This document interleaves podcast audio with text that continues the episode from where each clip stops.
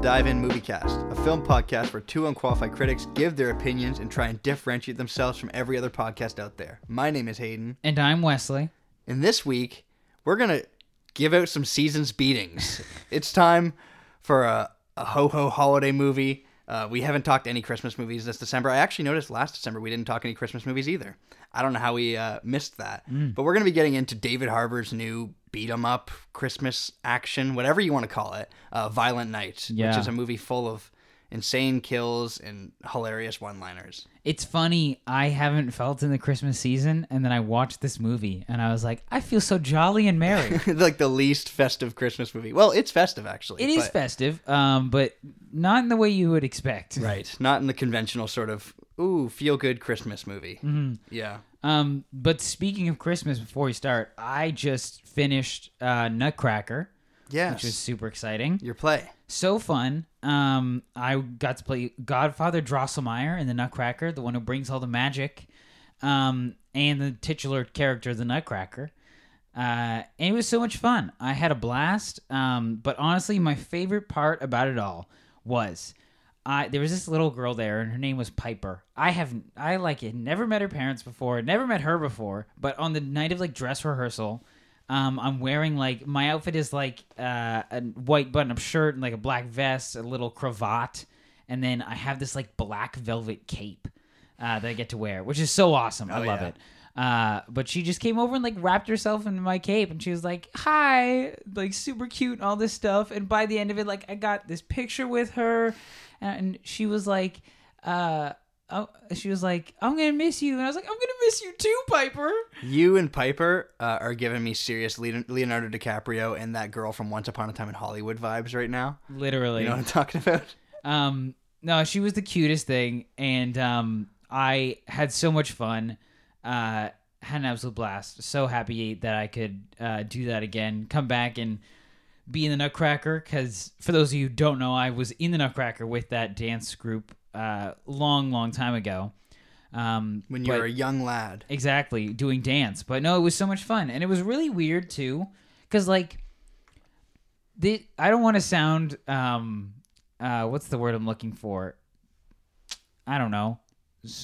Full of myself i guess is the way. Sure, yeah. um but it's weird because it was almost like i was a celebrity Yeah, you're like returning Wesley Giffen. returning Wesley Giffen, right? And so there was only like three or four other girls who were also alumni, and we all kind of felt a little bit like celebrities because random parents that I had never met before would come up and be like, "So glad to see you back," and I was like, "Thanks, whoever you are." it's been five years since you've done it? Or six? Five years since I've done it, um, and like they haven't done the Nutcracker for two years because of COVID. the pandemic and COVID and all this stuff. Um, but yeah, it was kind of weird. Yeah, coming that'd be back and people being like, "So good to see you," and me being like, "You too, random person." Yeah. I guess that's true. That'd be a really weird experience because you did it year after year after year growing up. Yeah. Did you ever play Drosselmeyer before, or were you always just the Nutcracker Prince? Normally, um, they for Drosselmeyer they bring in somebody else, like a professional dancer or whatever. Right. Um, but this year the guy that normally does it couldn't make it, and so they asked me to do it, which was so kind of them and so nice. Um, and so I got the opportunity to come back as a professional. Yeah. Um, I have a degree now. Four years of school under your belt. exactly um and do it and it was it was a blast um and i'm super happy that i got to do it because it made me a realize how out of shape i am um and b um, it's nice to dance because it, it's been a while since I've done dance like that, and it wasn't really a lot of dancing; it was more acting. But also, I went a little. Uh, I committed to the bit a bit, um, and I learned sleight of hand magic. Wow. I can now make you always do this. Every time you get a role, you're like you're like a method actor. You like immerse yourself. I in know. it. I'm like I did. I did. I learned guitar. I was like, learned you learned things. ukulele for one of your plays. I didn't. I've never seen you play it before, and then you just busted out. I was like, Yeah. what? Um, but yeah, I learned sleight of hand magic. Uh, I can now make cards appear out of uh, thin air. So Damn. Can you do it right now? I don't have a card on oh, me, okay. but, uh, it would just sound very weird to the audience. That's they true. We be like, just start talking about card games for like the next like thirty seconds. yeah. Uh, but no, it was super fun. I yeah, I had a blast. So- Nice, man. That would definitely get you. I feel like in the Christmas mood. It definitely did. Uh, and then I went and saw this movie, and I was like, oh, I'm, even, I'm in the Christmas mood even more. You're like the magic of Christmas is real. Yeah, exactly. Have you uh, have you done any Christmas shopping yet? I have done Christmas shopping yet. I actually already have your present. I have yours as well. Nice. Um, but I'm I still need to do some. I'm a little. I was very proud of myself because I started early, and so I, I have some presents. Same. I have like five or six, and usually by this point in December, I do not have many presents. Yeah, at this point, I have none normally, Yeah. but I have a couple which I'm very proud of. Uh, there's some people I have no idea what I'm getting for them yet, but I'll figure it out. Yeah.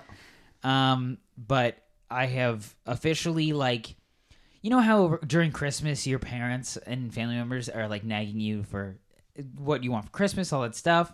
I was really good. I got it all all off my plate very early. I was like, here's this, here's that, here's all these things. I know what I'm getting because I've told them what I want, and that's exactly what they're getting me.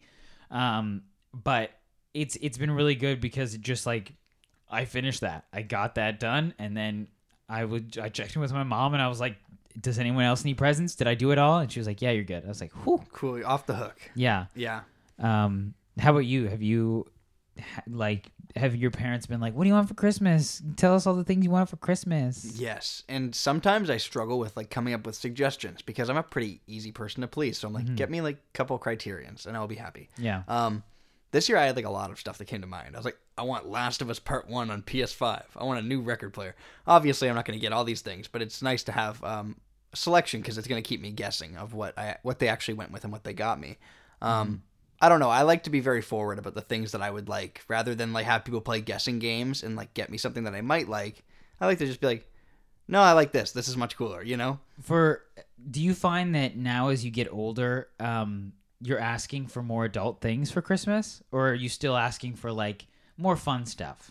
I do think I'm starting to ask for more adult stuff. Like I asked for some, like a new pair of shoes, which Yeah. is like you know that's still kind of a fun thing, but like that's I, I need them, so Mm-hmm. it's something that I asked for.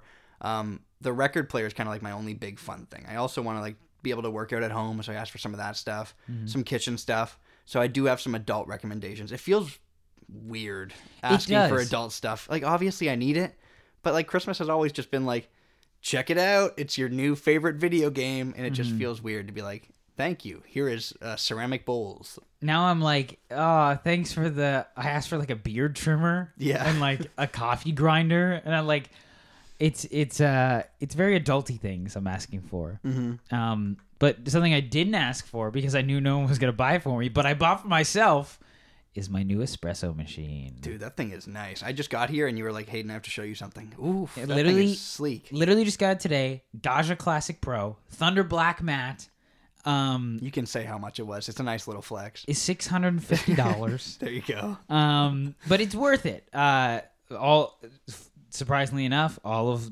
the money I got paid for Nutcracker is going towards that. Boom. So it really, in reality, I didn't lose any money because that kind of paid for most of it. I still have some left over that I'm gonna continue to put into the machine. Um, And like Nutcracker's not your job. You Yeah, you made some money from that, but you also make money elsewhere. So that was just like a nice little bonus. Exactly. Um, but I'm so happy. Uh, I can now make espresso at home. I can wake up on a Saturday morning.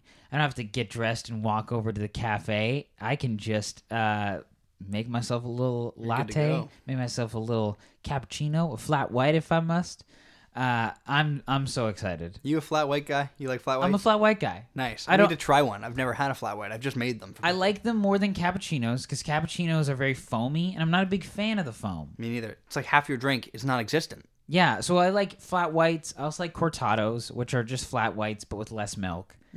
Um, so I, I'm more in that kind of realm. Nice, nice. Nice little flat white, little syrup in it. Mm, very good. Gonna good. have to come over for like a nice espresso before the pod. Yeah, Free pod man. espresso next time. Before pod, pod espressos. Yeah, no, that's exciting, man. Mm-hmm. I feel like this Christmas season is um the older you get, the more it just starts flying by. It's Yeah. just like you just can't grasp onto it. Like I don't know how we are like December fifth. Yeah. Yes, there's still 20 days till Christmas, but I also feel like it was like November 16th, and I was like, time to decorate the house. Like Yeah, literally. like just a couple days ago, and that's weird. Mhm. Um, it's just flying by.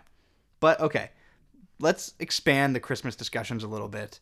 Mm-hmm. Uh, and before we get into Violent Night, I wanted to talk a little bit about something else in the vein of Christmas movies, which is like what makes a good Christmas movie and what defines a good Christmas classic. Because now that people are starting to see Violent Night, everybody's getting the chance to have a lot of fun with it. Starts the immediate conversation that starts with any Christmas movie, which is is this a new Christmas classic? Is this going to be in rotation for the next couple years? Because that's what matters with Christmas movies.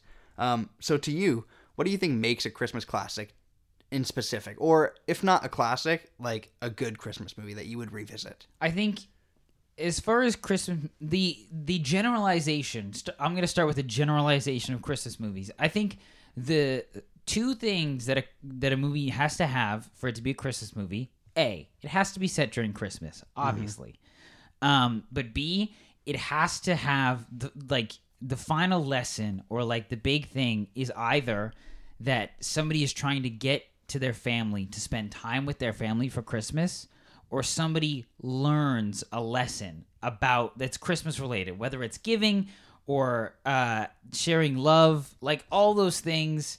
Um, that's kind of what I think defines a Christmas movie, and I think those are just kind of like the baseline things you need to have.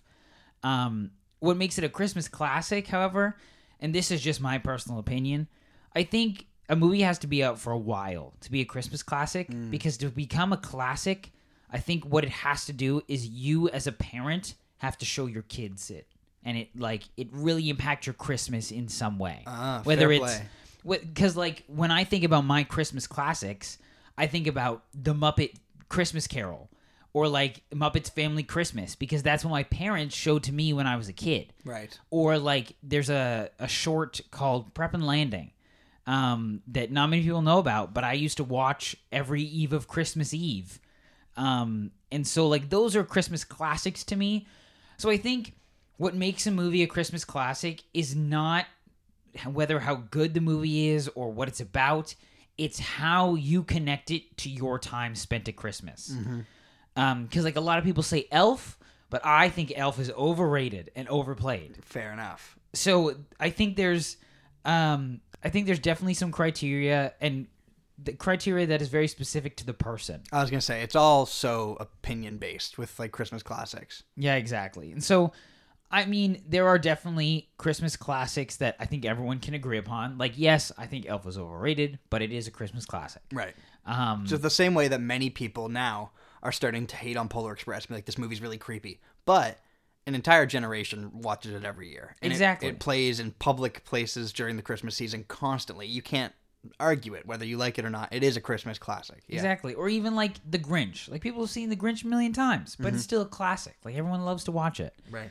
Um, so I think there are some criteria that can be like general Christmas classics, but I also think there's just some that I think people find Christmas classics because of they watched it when they were a kid or their parents showed it to them or whatever. I do agree with you. I think what will make a Christmas classic is usually a like like you had mentioned, completely opinion based, but also completely down to the movie that your family is gonna watch in succession year after year.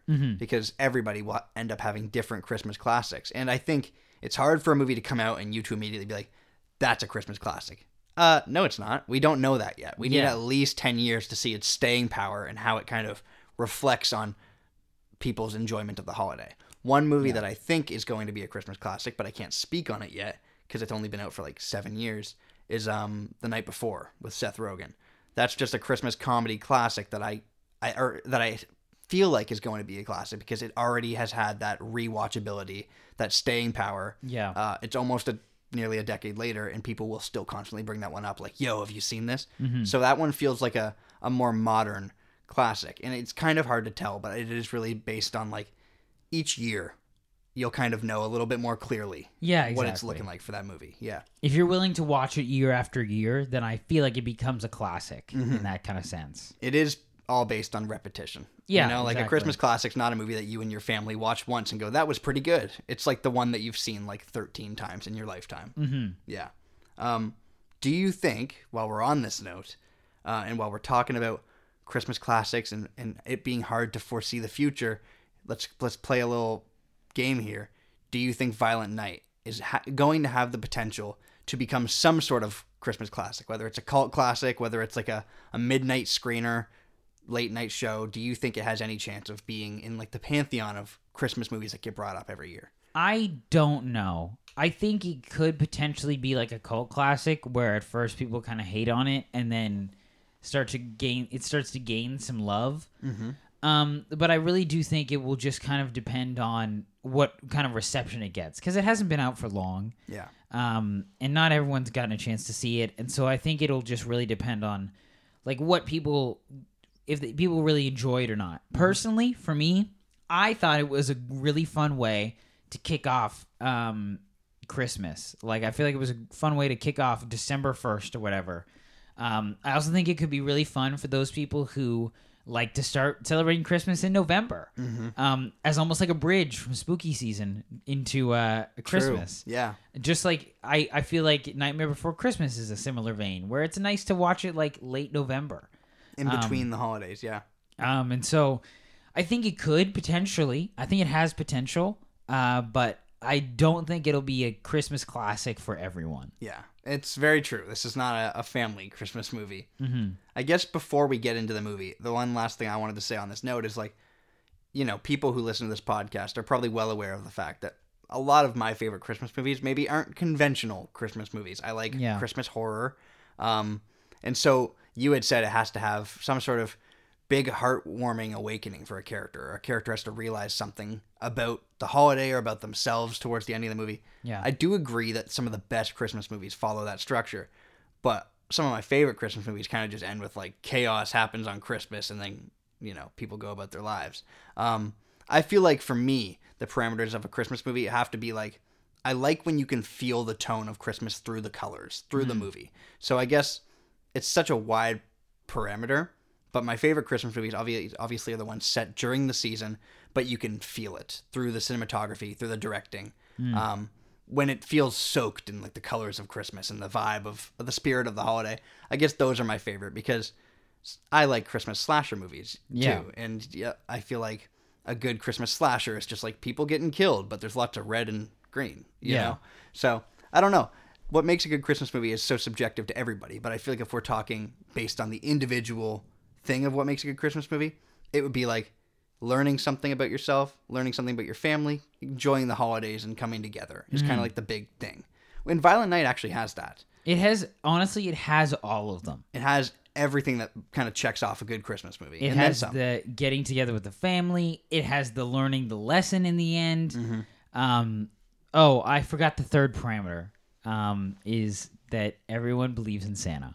That is the third parameter for a good Christmas. movie. without question. They don't need to ask them. Even the adults are just like, yeah, yeah, absolutely. this one has it. Um, Elf has it. Uh, the Santa Clause has it. The one issue I have with the Santa Clause is like the wife is like, Santa isn't real. You can't keep condoning this. I'm like, but he is real. I've seen that he's real. What do you mean? Who puts the presents under the tree? I've always wondered this with Christmas movies. Is like, if the adults don't believe, and the presents are still showing up, and Santa's existent in this universe, what's going on there? Before we get into the movie, I do want to talk about that really quickly. Okay. I find it so odd that in movies where Santa exists, the parents say that they give all the presents. I know. It's like, but you didn't, and you're not freaked out by the fact that you didn't do that. You're not freaked out by the fact that there is an extra present that you don't remember buying. It's like the one thing they're most excited for. You didn't even buy it, and you're just like, yeah, someone took care of it. Yeah, I'm so confused. Creepy and it or weird. like or like for the movies where it's like only Santa brings the presents. What what then? what are the parents doing? What are the parents doing? Are they just do they know that Santa exists and they're just taking credit and just telling their kids that Santa isn't real so that they can get the love? If so, that's really twisted and messed up. Yeah, Um, but I'm just always so curious about that. Yeah. it's like the one Christmas movie logic I just don't think we could ever come to any answers about. It's just like it's just a mess, and you know, you got to just extend some belief, I guess. Exactly. I, guess. Um, okay, let's get into Violent Night a little bit. hmm Violent Night, the short line pitch for it is this is like Die Hard meets Bad Santa. Yeah. and Home Alone. Sprinkle in a little Home Alone for good measure. Um, or you know, I've also heard people say John Wick meets Santa. I'm I'd go more to say Die Hard meets Yeah. meets Bad Santa.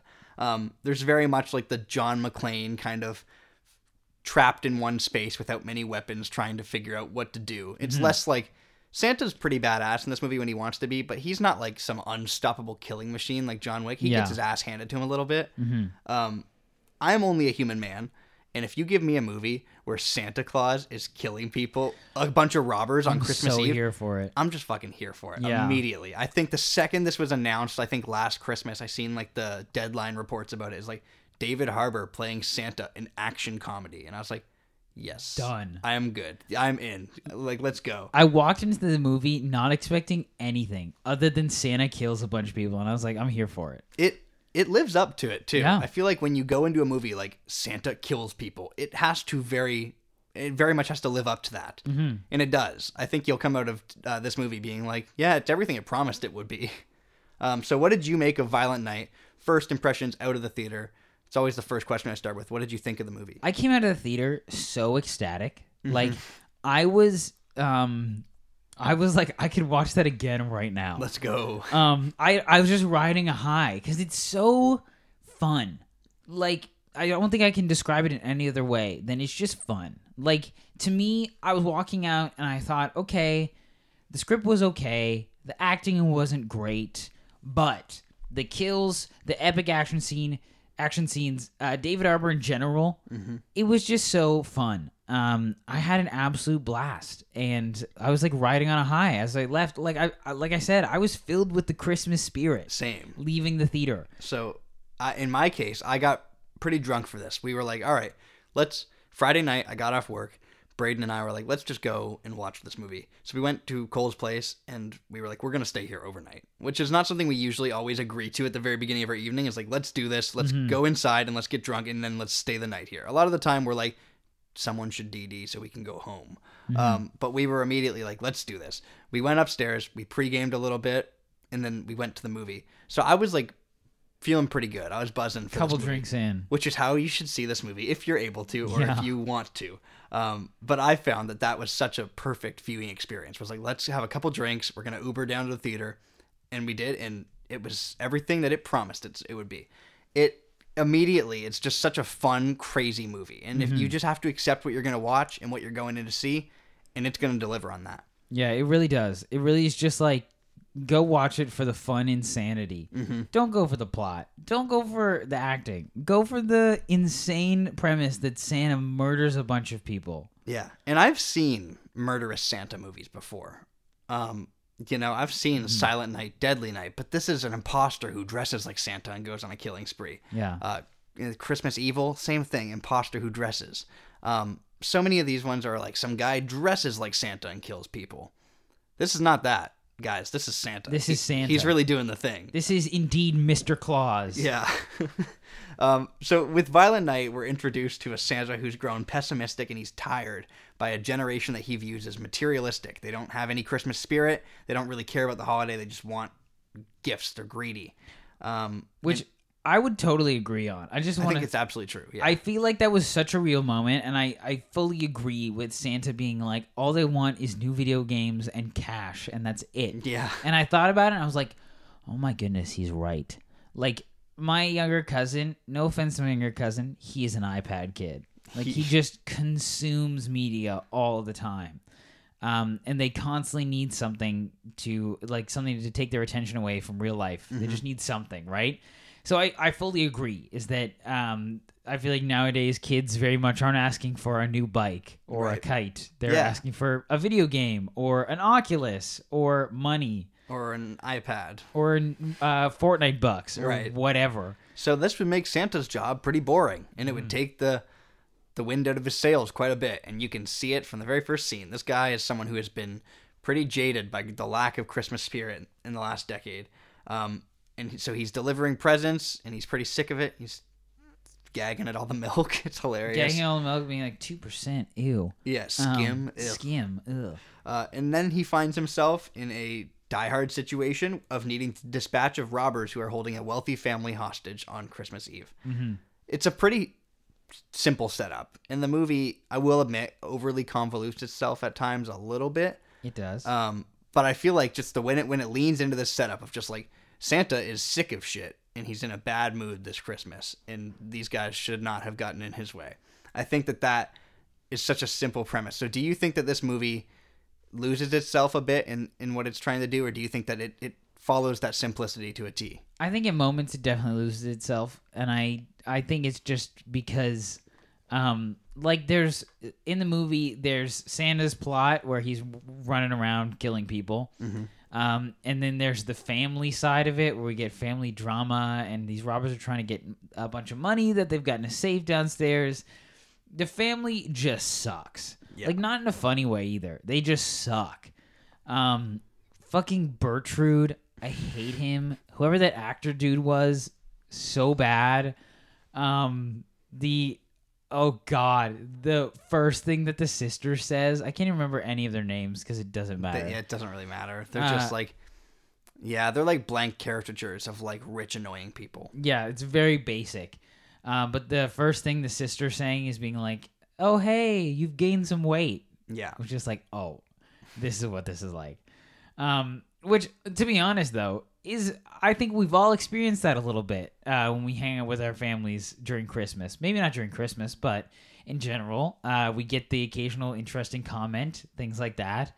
Um, so it's not it's not so far off that I don't relate to it. I can relate to it at times, um, but they are just like very annoying, and so I think that those moments with the family, little it loses its way a bit with Yeah. those because it's not very well written and it's not very well cemented, um, and it's not the plot that we want to see. Right. All of Santa killing people, so good Mm-hmm. honestly the best part of the movie. And so I think that's where it really is the strongest and it loses itself when we go to the family drama. And like that's kind of that can be the issue with like movies that live and die by their premise. Is like a movie's crazy premise like that can't be the entire movie. There has to be Yeah. other stuff throughout.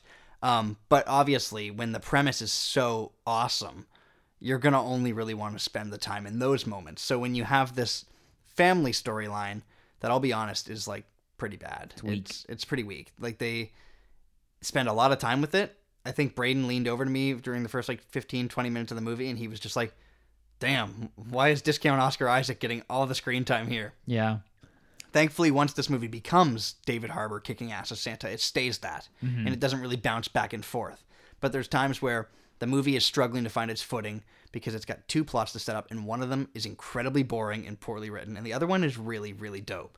Um, yeah, I will agree that the family just stuff wasn't really the not- best. Yeah, it's not really great. Doesn't help that David Harbour is an incredibly committed actor and a very good actor, and pretty much everybody in the family is like, eh, they're not very great. Yeah. Uh, I definitely think David Harbour shines in this. Yes, Um, yeah. And I think, too, his portrayal of Santa is so good. Oh yeah, well we got to talk about it. Yeah, hmm No, it's so fun. He essentially starts off the movie as like an alcoholic Santa, like you were saying, where it kind of fits that bad Santa slot. It very much does. Mm-hmm. Um, and so it's just so fun to see this portrayal of Santa because normally we see him as this holly jolly dude, whatever. But in like the first five minutes of the thing, you're watching him going around delivering presents and like pissing off the side of his sled yeah, while it's midair, or vomiting on the bartender. yeah. Okay, so I wanted to say, yeah, this movie cold opens with Santa getting wasted at a bar. Um, there's on- only reason I feel the need to mention this is because there's an incredibly funny line that when we talk about like favorite lines from the movie, I'll get into later. That's during this scene. Uh, Santa then like wows them by taking off in the sled, and they're all like, "Oh my god, he's real! It's really him!" And then he just leans over and he pukes all over the bartender. Like that Yeah. immediately sets the tone for this movie so well. So good. Yeah. Or like when he's he's going around from house to house. There's even one where he takes like a sleeping dad's six pack of beer, Yeah. and he's just like crushing beers in the sled. Um, it's hilarious, and so I love this portrayal of this like Santa who is kind of sick and tired of his job, um, and just kind of wants it to be over. Uh, but then he he ends up at this house. Uh, he sits in a massage chair and falls asleep. oh yeah. which is so good. Um, and then like insane shooting starts happening. Like they find out that the uh, waiting staff is actually all bad guys, and they start taking hostages, killing all the security. Um, and Santa uh, has to like hide and all this stuff, and then his reindeer get lost. Yeah. Um, I just love how real he is. You know, he's not like the Holly Jolly Santa used to. He's just a very real dude. And so, like, his reindeer are running away. He's like, no, no, no, no, no, no, no, no. You son of a bitch. it's so funny. um, Okay, on that note, I completely agree with you. One thing that I will say though is I think so often in movies like Bad Santa or um, even Mel Gibson's Fat Man that I saw like two years ago, um, those Santas are so grizzled beyond repair. Like they are like it's like Bruce Wayne at his worst Santas. I'm like, Yeah. it's just like they are really obviously Bad Santa's not actually Santa Claus, but you know what I mean Yeah, down Um, in the dumps. just down in the dumps. And what I like about this take is like he is down in the dumps and he is pretty jaded and mad at the world, but David Harbour plays him in a really interesting way where he still feels like Santa. Like he still has this glimmer in his eyes and this like kind of hopeful nature to him where I'm like this dude is really really mad at the world, but he's still kind of got that joy. I think one of the great things about his character that you can really tell right off the bat is yes, he's sick and tired of his job, but he keeps doing it because he loves it secretly on the inside. Like there's still something inside of him that he still is like, I still have to give these kids presents. Um, and it, it's a great way to make your character redeemable um, by having them seem like so not for it in the beginning um, and slowly, slowly, slowly throughout all this crazy stuff that happens, um, really like redeeming himself. Yeah. Uh, and so I, I think yeah he, he David Harbour just does such a good job at, at portraying this version of Santa. Yeah, he does. He really nails what they're trying to do, but he also really nails like the tone of Santa. Not to like it's Santa Claus. I'm not here to like overanalyze and be like David Harbour, Oscar award winning in his portrayal of Violent Night. Oscar award winning Santa. but I, I will say he just he has a charm that allows him to play the dark version and the light version of the Santa Claus character, and I think that that's what I think makes it so impressive. Because if he was just playing bitter, angry Santa, like that's been done, and I think Yeah. he he adds a charm to that portrayal that I think is really interesting and really really fun to watch. yeah, he definitely does. Okay, I wanted to talk a little bit about um, the young actress who plays what- Trudy. Trudy, yes. I I'm gonna get her name, but what did you think of her, and what did you think of the kind of dynamic that she forms with with Santa, which becomes a huge focal point of the movie? I think a she's the second best actor in the movie. Yeah, after John Leguizamo. Yeah, Um, or I guess third best uh, if we're going like that. mm-hmm. Um, but uh, I think she's very cute and very sweet, and she it really is like the heart of the film. she is. Um, she very much has the classic like Christmas wish that her parents would get back together. It's all she wants for Christmas. Um, and she very much is just like so sweet, so kind. I love her. I think she's great, and I think she does a really good job in this movie with her relationship to Santa because, um, it's it's fulfilling that idea of just believing. Like her dad gave her this walkie-talkie and said, "This is a direct line to Santa," which it does end up being a direct line to Santa, but she believes it right off the bat, regardless. Um, and even when some person she does not know on the other end answers and says it's Santa, she believes that it's Santa. And so it's fulfilling that like believe in Santa no matter what kind of thing. Right. Um, and she keeps driving. She keeps believing in him the entire way until she finally meets him in like the last fifteen minutes of the movie.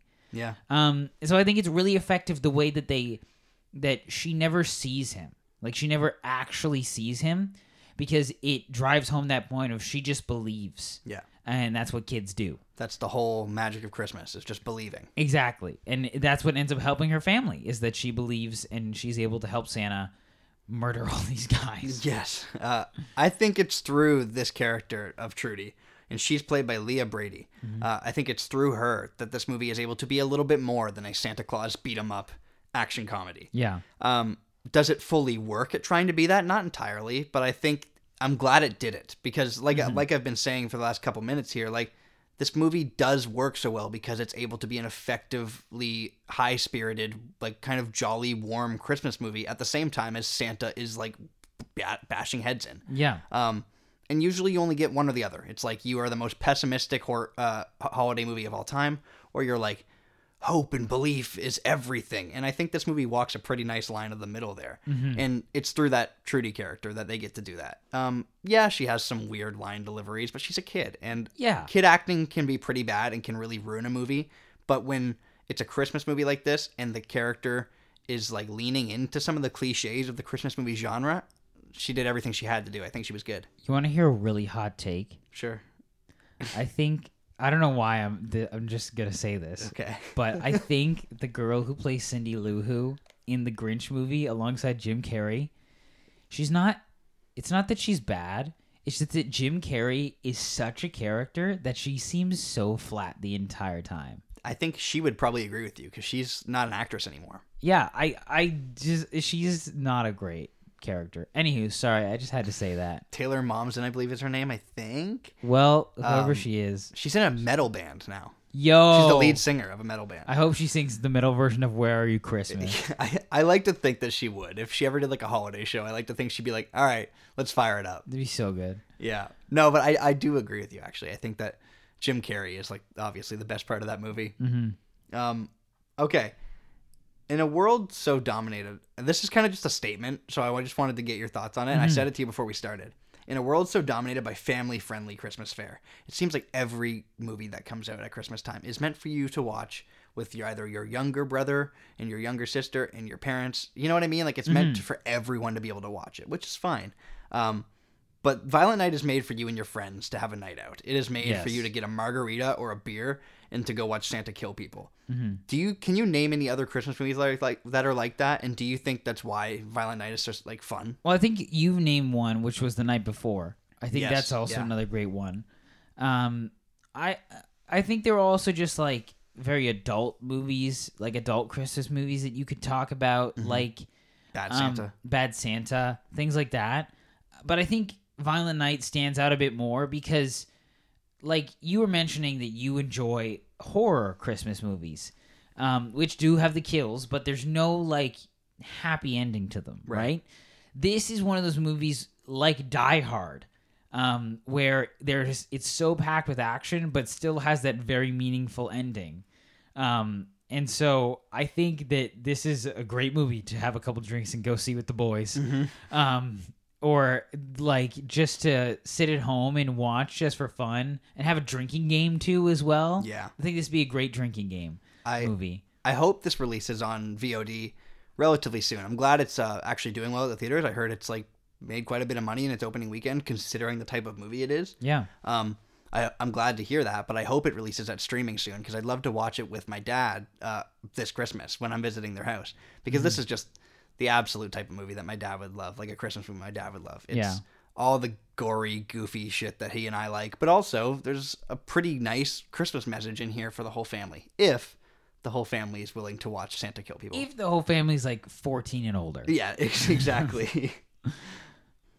yeah, but w- when we finished watching the movie the other night, one of the first things Cole had mentioned, I was trying to get him on this episode, but we couldn't get another mic, so I'm going to speak for him. Hmm. One of the first things Cole had mentioned was like, this movie works really well as like a satire of other Christmas movies. It's almost purposefully at times setting up the plot in the exact same way that a lot of Christmas movies would.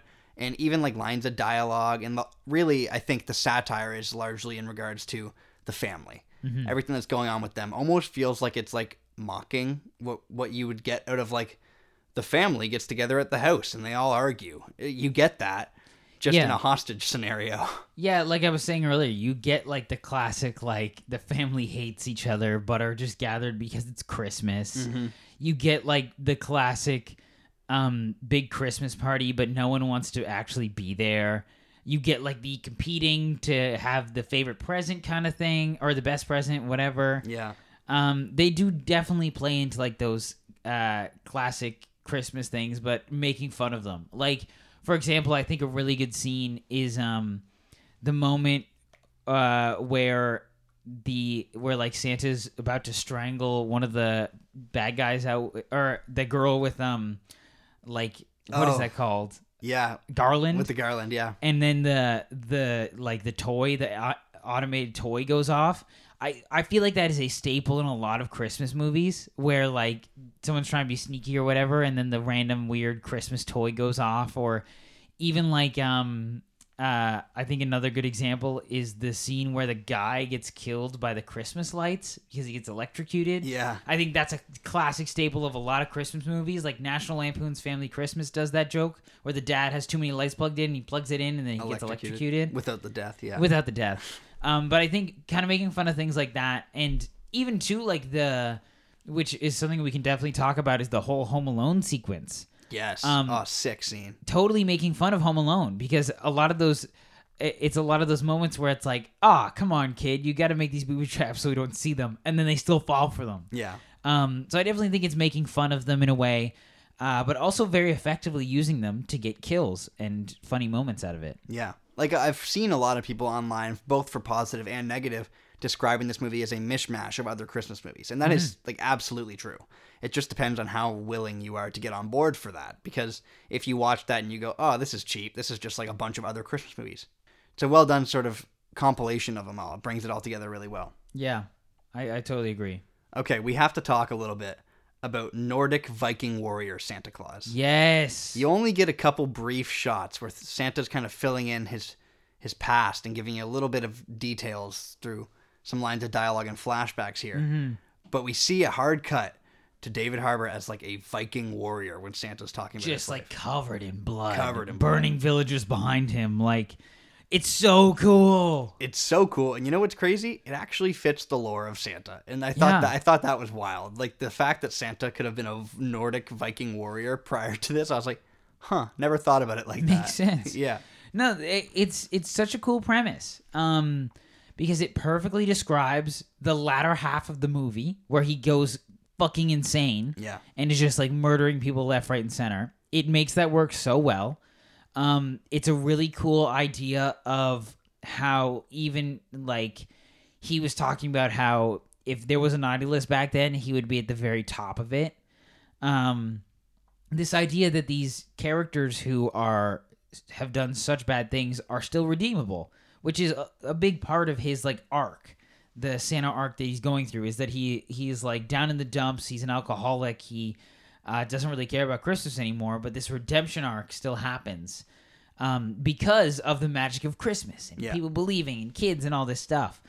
Um, so I think it works so well, and I think it's so fun. Um, the idea that uh, he used to be this like Viking warrior. and that's why he's so prepared to just kill all these all the people on the naughty list. Yeah, exactly. That's why he can do it is because he used to train and he used to be like this Viking, insane Viking pillager and whatever. Yeah, Uh, I love it. I love it so much. it's such a fun little detail to add.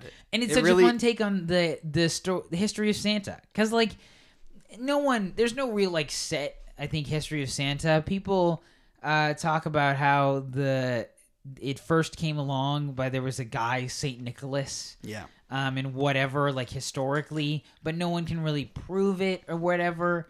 Um, and so I think I love this little take on, oh, it's actually he used to be a Viking and then Christmas magic, and he can't really explain it, but now he's Santa. yeah. You know? And, I mean, there's so many different takes on the lore of Santa Claus amongst culture and, and religion. It really can vary so much, Mm-hmm. and that's even mentioned in the movie when they ask him his name, and he starts cycling through all the names that he has. Yeah. Um, and I think to give us this interpretation of like obviously Santa is, is Norse, uh, and to lean into the fact of like yeah you know what else he was he was a Viking. I'm like cool. I'm, I'm all here for it.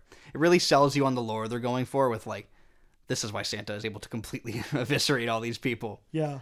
Um, so what are some of the coolest kills?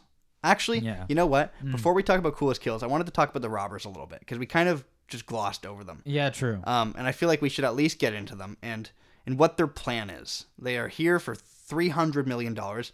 I don't think the number needed to be that high. That's excessive. Nobody has that amount, that amount in their basement. I, I'm going to be honest. I think the whole robber side plot makes zero sense. It doesn't make a lot of sense. It's kind of just like uh, again when we go back to that point I made of like a mishmash of other Christmas movies. They're just it's just like Home Alone. Yeah, they're just here for the money. Yeah. Um, they're just here to rob the house for the money. But wild that um, the backstory of how this family has all this money is that for some reason the U.S. government gave them all this money so they could just stir shit up in the Middle East. Yeah. Three hundred million dollars in cash, Just like to a random rich person to to stir shit up. and then it somehow just magically disappears. Um, I don't know. It's a little wild. Um, but they don't really get time- into it either. They're just like No, that is the only is mention of it. yeah.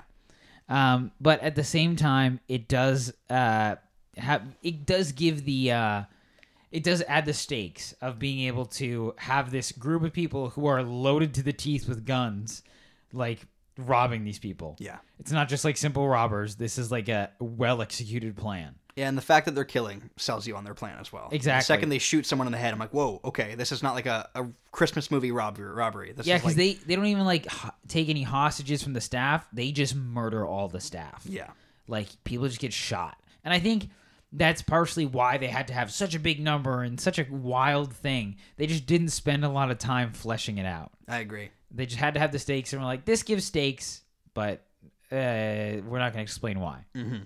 So Um, I think like the most effective part for me about these robbers is the fact that they all have fun little Christmas names. yeah, that's funny. It's like, oh, we got Scrooge, we got Krampus, we got Gingerbread, we got Candy Cane, we got Sugar Plum. It's like such a stupid thing, but I was like, yes, Yeah, this is a Christmas robbery. it's great. Um, one person who I'm gonna give a little shout out to because I found myself really amused by their performance is Brendan Fletcher as Krampus. He's kind Really? yes, he is so over the top. He is hamming it up. It's bad. I loved It's, it. I yeah, I thought it was so horrible. I did not like it. I loved it. I thought it was so funny. the the scene where uh they're about to like they they've got the dad and they're gonna like put his nuts in the nutcracker like his actual Yes, nuts Yeah.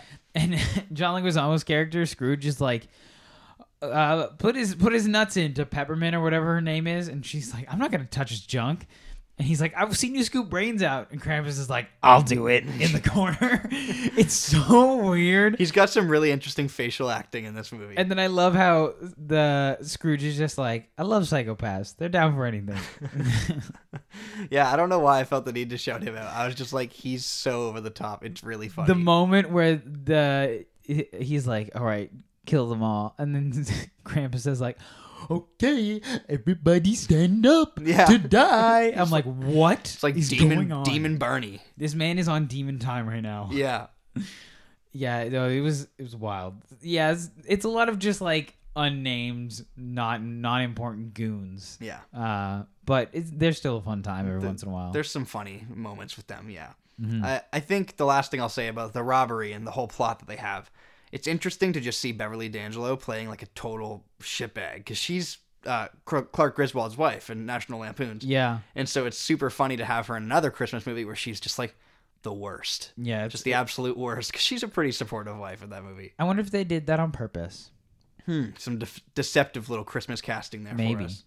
Um, okay, now let's get into kill- coolest kills. Now that we've talked about the robbers a little bit, now they're all about to die. So let's Mm-hmm. let's discuss it. I I would say my favorite, and I think you agree with me when I say this, is the final kill Yes. of John Leguizamo as he gets fucking crushed going up a chimney.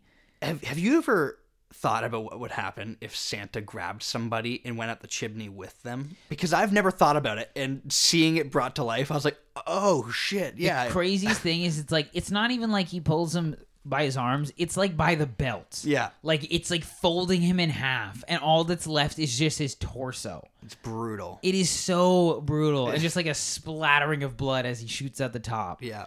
Um, it's wild. I love it. I did see it coming, but I was so excited. I saw it coming, and I was like, "Hell yeah!" I actually didn't see it coming.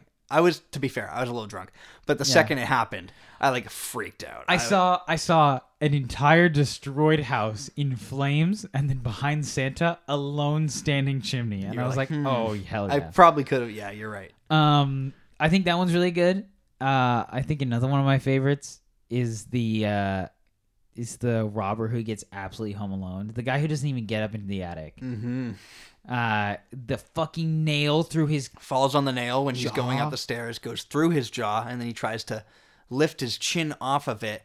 And then, you know, in a very funny moment that nobody would ever do, he's looking at the nail while holding it above his eye, and then a bowling ball falls and go, puts it in. It's Uh, hilarious, Very gruesome Home Alone shit. Yeah, but Wh- so good. I can't remember what happens to the girl who's getting home alone. So she gets up into the attic. First thing that happens, she gets hit with a bunch of bowling balls, and one of them gets rolled down the thing, and that's what kills the other guy. Right. So she gets hit with a bunch of bowling balls. Then she gets stuck in glue, and the back of her scalp gets Yes, off. yeah. Her head falls on the glue and she rips her scalp up. Oof. Youch. Um, and then uh, she gets hit with a couple weights and things, and then Santa just like decks her right in the stomach with it with his sledgehammer, and then like crushes her skull with the sledgehammer. Right. Yeah, Um, pretty awesome stuff. Yeah, pretty awesome stuff. But yeah, the whole Home Alone sequence, very good. I loved it because it's a lot of moments of like uh, like clearly Trudy loved Home Alone so much that she realized that none of these things would actually work, so she had to fake it out. She had to do fake outs uh, to make it actually happen, and it was so good. Yeah, because all the robbers are like, "I know what you're doing here, kid," and it's like, "Well, no, I'm tricking you, and then I'm gonna do this." Yeah, like having the nail in the one uh, step and then him stepping on the one below it and it actually being sawed in half. Yeah, So, so that he it just falls. breaks and he falls on it. Holy shit. So good. Yeah, I also I loved the the star to the eyeball. So good. Um, and then it just like catches fire because that's what would happen if electricity was like that. Mm-hmm. And then David Harbour's just like trying to fan out the smell of the smoke coming off of the dude's face. It's wild. and then I got to shout out the entire like murder shed scene. Oh yeah, Um, the moments, the one kill in particular where he just takes that skate and puts it through the guy's neck and then his head is still there, but the body drops. Mm-hmm. yeah. so good or even like the moment where he loops a cord around three guys and then just puts it into a snowblower oh Some real seasons beatings on display here. Yeah facts I love that pun. I can't believe they cut that line out of the movie. and i know you want to talk about one liners too Yeah, Um, before we do, there's one last kill that I wanted to mention. Mm-hmm. Um, I think it's really interesting how you're watching him struggle to kill throughout the first half. Not like struggle morally, but like struggle like with what weapons he's going to use. yeah Um, and it, it gives this kind of scrappy, you know, that, I guess that's the John Wick comparison is like Mm-hmm. how he's just making do with whatever he has around him. Um, and very nobody like as well, like the Bob Odenkirk movie. But I love the part where he's just on a little killing spree and he's killing everyone and he's puts a candy cane in his mouth and he sucks it for a couple minutes and then he pulls it out and it's a blade now. Yeah. And he starts stabbing people just mercilessly with this candy cane. Just What- awesome stuff. What other movie does that happen in because i remember I've seen that before I think it might be Anna and the Apocalypse. oh i think you're right It might, might be. I watched that recently, and I think that there's something with a pointy candy cane in that. wait does that happen during christmas Anna And the apocalypse. Yes it does Yeah, it's a Christmas because movie, it's a christmas musical Christmas musical, oh yeah. my god i forgot about that one Dang. Great movie. great, movie. Uh, really underrated. More people need to check it. Out. Yeah, I feel like I should watch that again this season. Mm-hmm.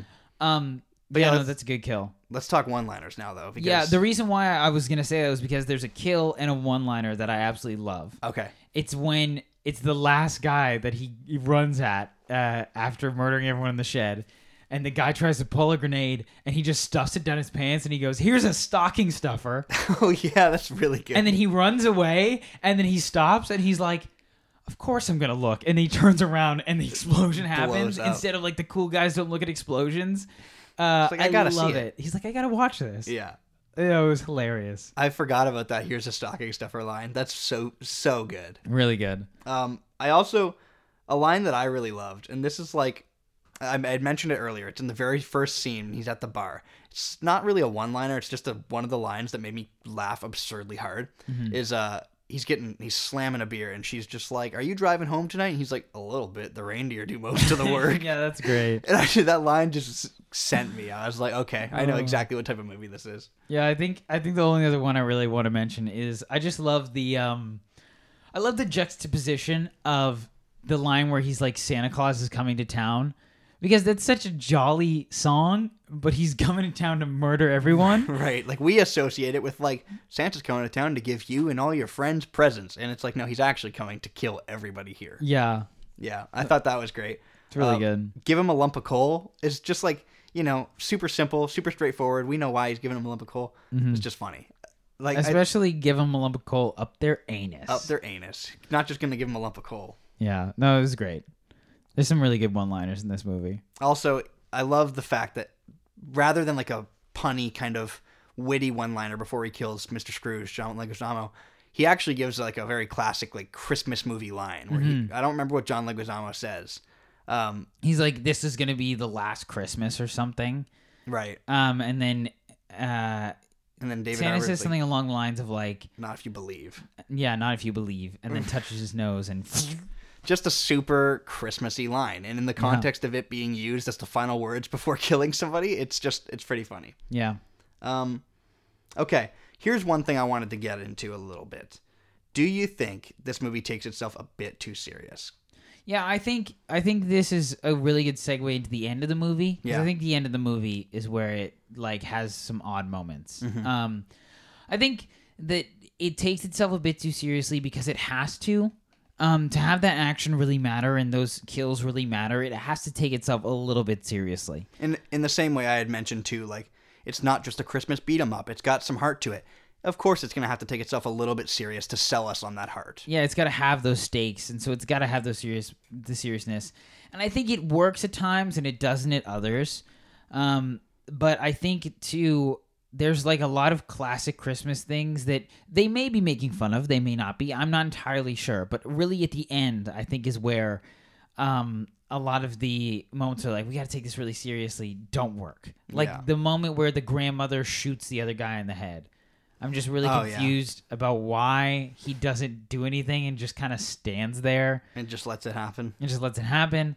Um, another moment too is like uh, when Santa's like dead, pretty much, and uh, the guy, the dad, is just like, "Oh, no, Sweetie, I'm sorry. I'm so sorry. It's so bad." Yeah. and it's trying to be really serious, but it just it shouldn't be. And also the moment where everyone's like, "I believe in Santa," so do I. There's like no heart in any of that. yeah. I hadn't. I didn't like that scene very much. To make those moments really matter, like I think Elf is a great example. Um, when they needs everyone to believe in Santa so that he, he can make the sleigh fly, and everyone starts singing a Christmas song in the middle of New York, like that's a very heartfelt moment where Yeah. you can really feel that Christmas spirit. But in that last moment in this movie, I was like, okay, and I think it doesn't work because Trudy's the only one that you are feeling anything for or connected Yeah. with, and so the rest of them, I don't believe a word out of their mouth. They're all rich assholes. Of course you don't believe. What do you mean? Mm-hmm. you like, the only reason you believe is because you see it right in front of your face. yeah. And like, there's even one of the family members goes, "I guess I believe," and I'm like, okay, like, of course it's not going to feel earned or effective when you're saying shit like that. It's like somebody apologizing to you and being like, "I guess I'm sorry for what I said that sort of upset you for some reason." Like, it's like it doesn't. You're not going to feel anything for that, uh, and so you don't really feel anything in that final moment there. But I like that they kind of immediately acknowledge it with a joke when Santa comes back to life, and um, the dad is like. How can I ever repay you? And he's like, You literally brought me back from the dead. I guess we're even. That's so good. That line was so funny. I burst out laughing. Yeah, it's very good. Um, and then like I love I, another thing I also love about the ending in this movie is just how most of the time someone learns their Christmas lesson, but in this case it was Santa that learned his lesson. Mm-hmm. He he thought that the kids weren't gonna care anymore and all this stuff, but then in this moment he realizes that he's got a job to do and he really does care about these few couple kids that still do care and believe. And also, on the same note, for as much as the kids don't care, he didn't either. Yeah, And so it's a little bit of like you get what you give into it, you know? exactly. So I like to believe that he's going to go back to not killing people and having a pretty good uh, career as Santa. yo, this yo. I want a sequel, though, so let's Nick- get more killing. sequel goes hard where Santa instead of giving people lumps of coal if they're on the naughty list, they just fucking die. it's like Tommy, you bullied your sister, g- get killed. Yeah, we we like to think there's like an optimistic ending here. Imagine the alternate sequel where Santa becomes completely consumed by killing, and he's just like, "You're on the naughty list. You're dead." Skull Crusher comes out. Yeah. God, Wow. What did you think of Skull Crusher? Skull Crusher's awesome. Sick weapon. Hell yeah, I love how it's just like a sledgehammer, I know. I, it could have been something so festive. It's not. It's No. just a sick sledgehammer. and I think that's great. Yeah, he was a Viking. He he already did so many festive kills. He kills people with candy canes, with ice skates, with a star on the top of a tree, garland. garland, a golf club that's wrapped. Oh Um, yeah, that like- was good. all these things. He's got some very festive kills, but his actual weapon just being a fucking sledgehammer called Skull Crusher. The juxtaposition of that is so good. Yeah, the juxtaposition of Santa having a sledgehammer called Skull Crusher. Too. Yeah. I think I think you're absolutely right, and I'm a sucker for festive kills. I love. I think I've talked about this in our Christmas horror episode, which you should listen to if you're into Christmas horror movies. It's a pretty good episode. Mm-hmm. Um, I talked about the fact that Christmas horror movies, when you have like killers like using Christmas lights or like ice skates, I'm just like I think it's like the f- most entertaining shit in the world. The classic icicle. yeah. And does he kill anyone with an icicle in this? No, but the mom does. Oh, okay. Yeah, mom you're kills right. one of those guys with an icicle. Nice. They still got it in there. And then they weirdly kiss the mom Oh, and the yeah. dad. Yeah. And I don't understand why. They reunited. I guess. the spirit of Christmas. They really tried to slip that in there at the end. You know what? The mom was not the worst actress either. I think we counted out everybody in the family, and I thought that she was all right. Yeah, I think that she was all right too. Alexis Louder is her name. She Mm-hmm. pl- played Linda. Yeah, I thought she was all right. Um, it's just discount Oscar Isaac who's Mm-hmm. not doing it for me. Translucent really should have just stayed translucent. Yeah, you told me right before we started. That's translucent from the boys. Yeah, but not that I never know because he's never he's- seen in the show. you can only see him in one episode right. uh, when he is about to die. Uh, but yeah, I know it's crazy. I, I love it. yeah. Um, do you have any other big things to say about about Violent Night? I think just to kind of finish it off, um, I really did like this movie. I think that recently we haven't been getting very good new Christmas movies. Like the Grinch remake was not that good. Um, I think probably the only good one was um, was it called Holidate? Was that the one with uh Christian? Happiest season. Oh, Happy Season. I think Happy Season was really good. It's a great movie. Yeah, Um, I don't know why I thought of Holidate. that's the one with Emma Roberts. Right, Yeah. Um, and so I think there's some not so great ones and then some good ones. And I think this one is a nice, fresh new one that isn't like trying to do an old story that's already been done. Yeah. Or like trying to do that classic campy Christmas family get together kind of thing. This is just like a fun Christmas time. Um, even though it's filled with murder. Uh, and so I, I really did enjoy this movie and I think A it doesn't have the greatest acting. B doesn't have the greatest script, but C it's a fun time. Yeah. And I think that's all a Christmas movie really needs to be. It yeah, it makes up for the lack of, you know, great acting and great script with genuinely effective kills, some really good laughs, um, and a pretty good heart to it as well. So Yeah. So I, I feel like with all those things combined, it does what it meant to do. yeah. Uh, and I sat in the theater, I watched it, and I left, and I was like, that was a lot of fun. I'll be very honest. I think this movie is like 15 minutes too long. Like there's like a giant lull in the second act where you're just like watching the family argue, and I'm like, Yeah. we could have trimmed a lot of this stuff up here. I agree. Once you get the family in the compromising situation of being robbed, you don't need to spend much more time with them. We No. Mm-hmm. can we can sh- spend the rest of the movie with Santa, and they kind of shift back a little bit. And there's like a whole like 10 minute scene where the family's like tied up arguing, and I'm like, get this out of here. Get it. It needs to go. I think I know exactly what scene you're talking about. It's the present scene, isn't it? Yes. Yeah, that I think they only needed to show the son giving the present and the mom reading the letter and then putting it away. Mm-hmm. Like that is kind of a, mo- a big moment for the plot. Yes, that part matters. and how the son like steals all the money, which we didn't even mention, but the son son Oh, steals all the money and whatever. It's not that important. He's yeah, he just he's planning to get away from his family forever, and he's gonna steal all his mom's money because she's evil and she doesn't deserve it. Yeah, And then they burn all the money to try. not and- all the money, just just, some of the money. One duffel bag. Oh, okay, just one duffel bag to try and save Santa. Uh huh. Um. But yeah, so I think that scene definitely did not be as long. I did not hear need to hear the dumb movie pitch from the action movie guy. Yeah. I hated him so much. He was so cringy. Um. This the moment where.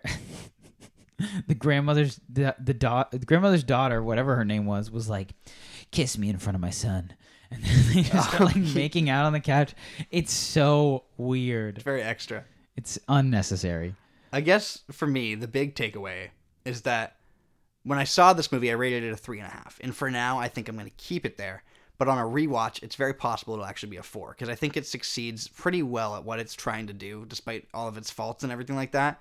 And I'm, as we had talked about at the very beginning of the episode, I'm gonna have to really see where this movie stands with me in like three years, three Yeah. four years, because I do see it as being a pretty rewatchable movie, one that I could imagine we'd revisit year after year. I see us gathered around Christmas with a couple beers in our hands, watching this again a few years from now. And Yeah, that's pretty nice to have a new Christmas movie that has that weight and impact. I agree. I would rate it a three and a half as well. I came out of the theater with a four, and then I thought about it a bit longer, and I was like, okay, maybe three and a half. But I definitely think after a rewatch, I could put it at a four Yeah, because I did really enjoy it. I had a great time. three and a half skull crushers out of five. Yeah, three and a half um, candy cane uh, knives. Yeah. The uh, the big takeaway here is that David Harbour rocks. He's great. He deserves far more roles. He deserves more respect as an actor. Nobody really talks about David Harbour aside from like the guy from Stranger Things. No, he's really good, guys. Yeah, he's fantastic. Um, I feel like it's really nice to have like a, a theatrical ass kicking movie that he's doing that's doing well at the box office because he was in the Hellboy reboot, which went terribly. Did not do him. great. and he's talked a lot pretty openly about how that like scared him away from blockbuster movies and really just from like IP in general. He's like, I'm really scared to play a character that somebody else likes at this point in my life.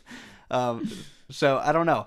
I think he's great, and I think that this movie is a ton of fun. And if you want something that's not your cliche, just a Christmas movie about family. This is that, but also much more. Yeah. So you'll get you'll get the best of both worlds. Yeah, exactly. Before we wrap up, um, I want to be honest with you. There actually has been some good Christmas movies that have come out so far this month. Mm. Um, I just watched Spirited with Ryan Reynolds and Will Ferrell. Yeah, I heard that was okay. It's okay. Um, it's definitely one that I would recommend you watch with your family, just for the sake of some pretty good songs. The people who wrote the songs for it wrote the songs for Greatest Showman.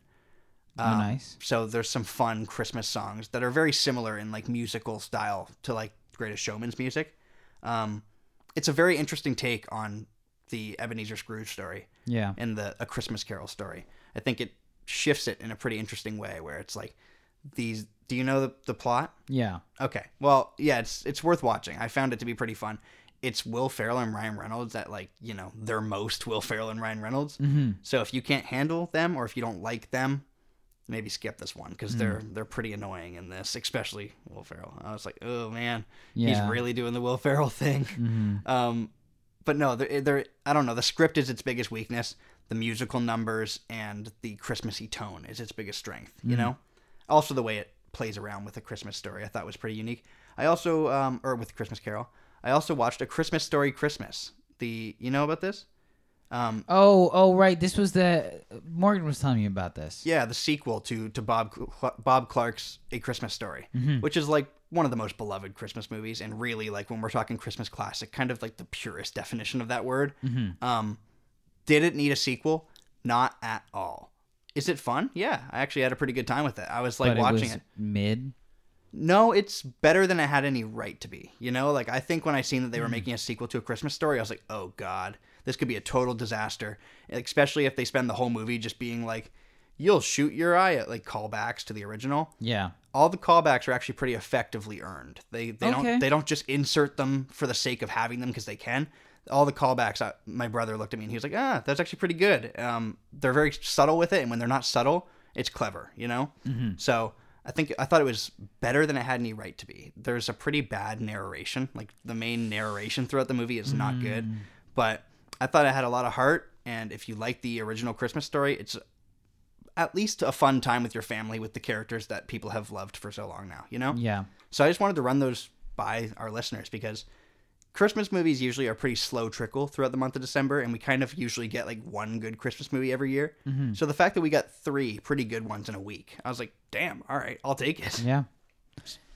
I Nice. guess that's all I have to say though about about those. Yeah. Yeah. There's lots of good Christmas movies out there for you to watch. Lots of classics, but this one is pretty good. Uh, We'll see Night- if it's a classic a couple years from now. Exactly. Violent Night was a lot of fun. Uh, and so thank you so much for listening to this episode. Uh, if you want to check out our other episodes, you can find us. Oh, wait a minute. Sorry, I just stopped myself. Whoa, mid outro. Never happens. I do want to mention one more thing. David Harbour nails the ho ho ho laugh. Oh, he does. He does it so That's organically. real good ho ho ho. So organically, where he's just like kind of laughing and it kind of subtly comes out. Mm-hmm. Um, really nails that. Anywho, uh, you can find all our other episodes on Spotify, Apple, wherever you listen to your podcasts. You can also find us on Instagram at the Dive-In Moviecast, and you can also find our individual Instagrams. I'm at Wesley Giffen. I am at Hayden Kutras, and it is the same name on our Letterboxd. So thank you so much for listening listening to this episode. Uh, welcome to the Christmas season, and uh, we hope you keep listening to our episodes as they come out. We'll be doing them all throughout December. Uh, so happy holidays, and we'll see you next time. Santa Claus is coming to town. Yeah.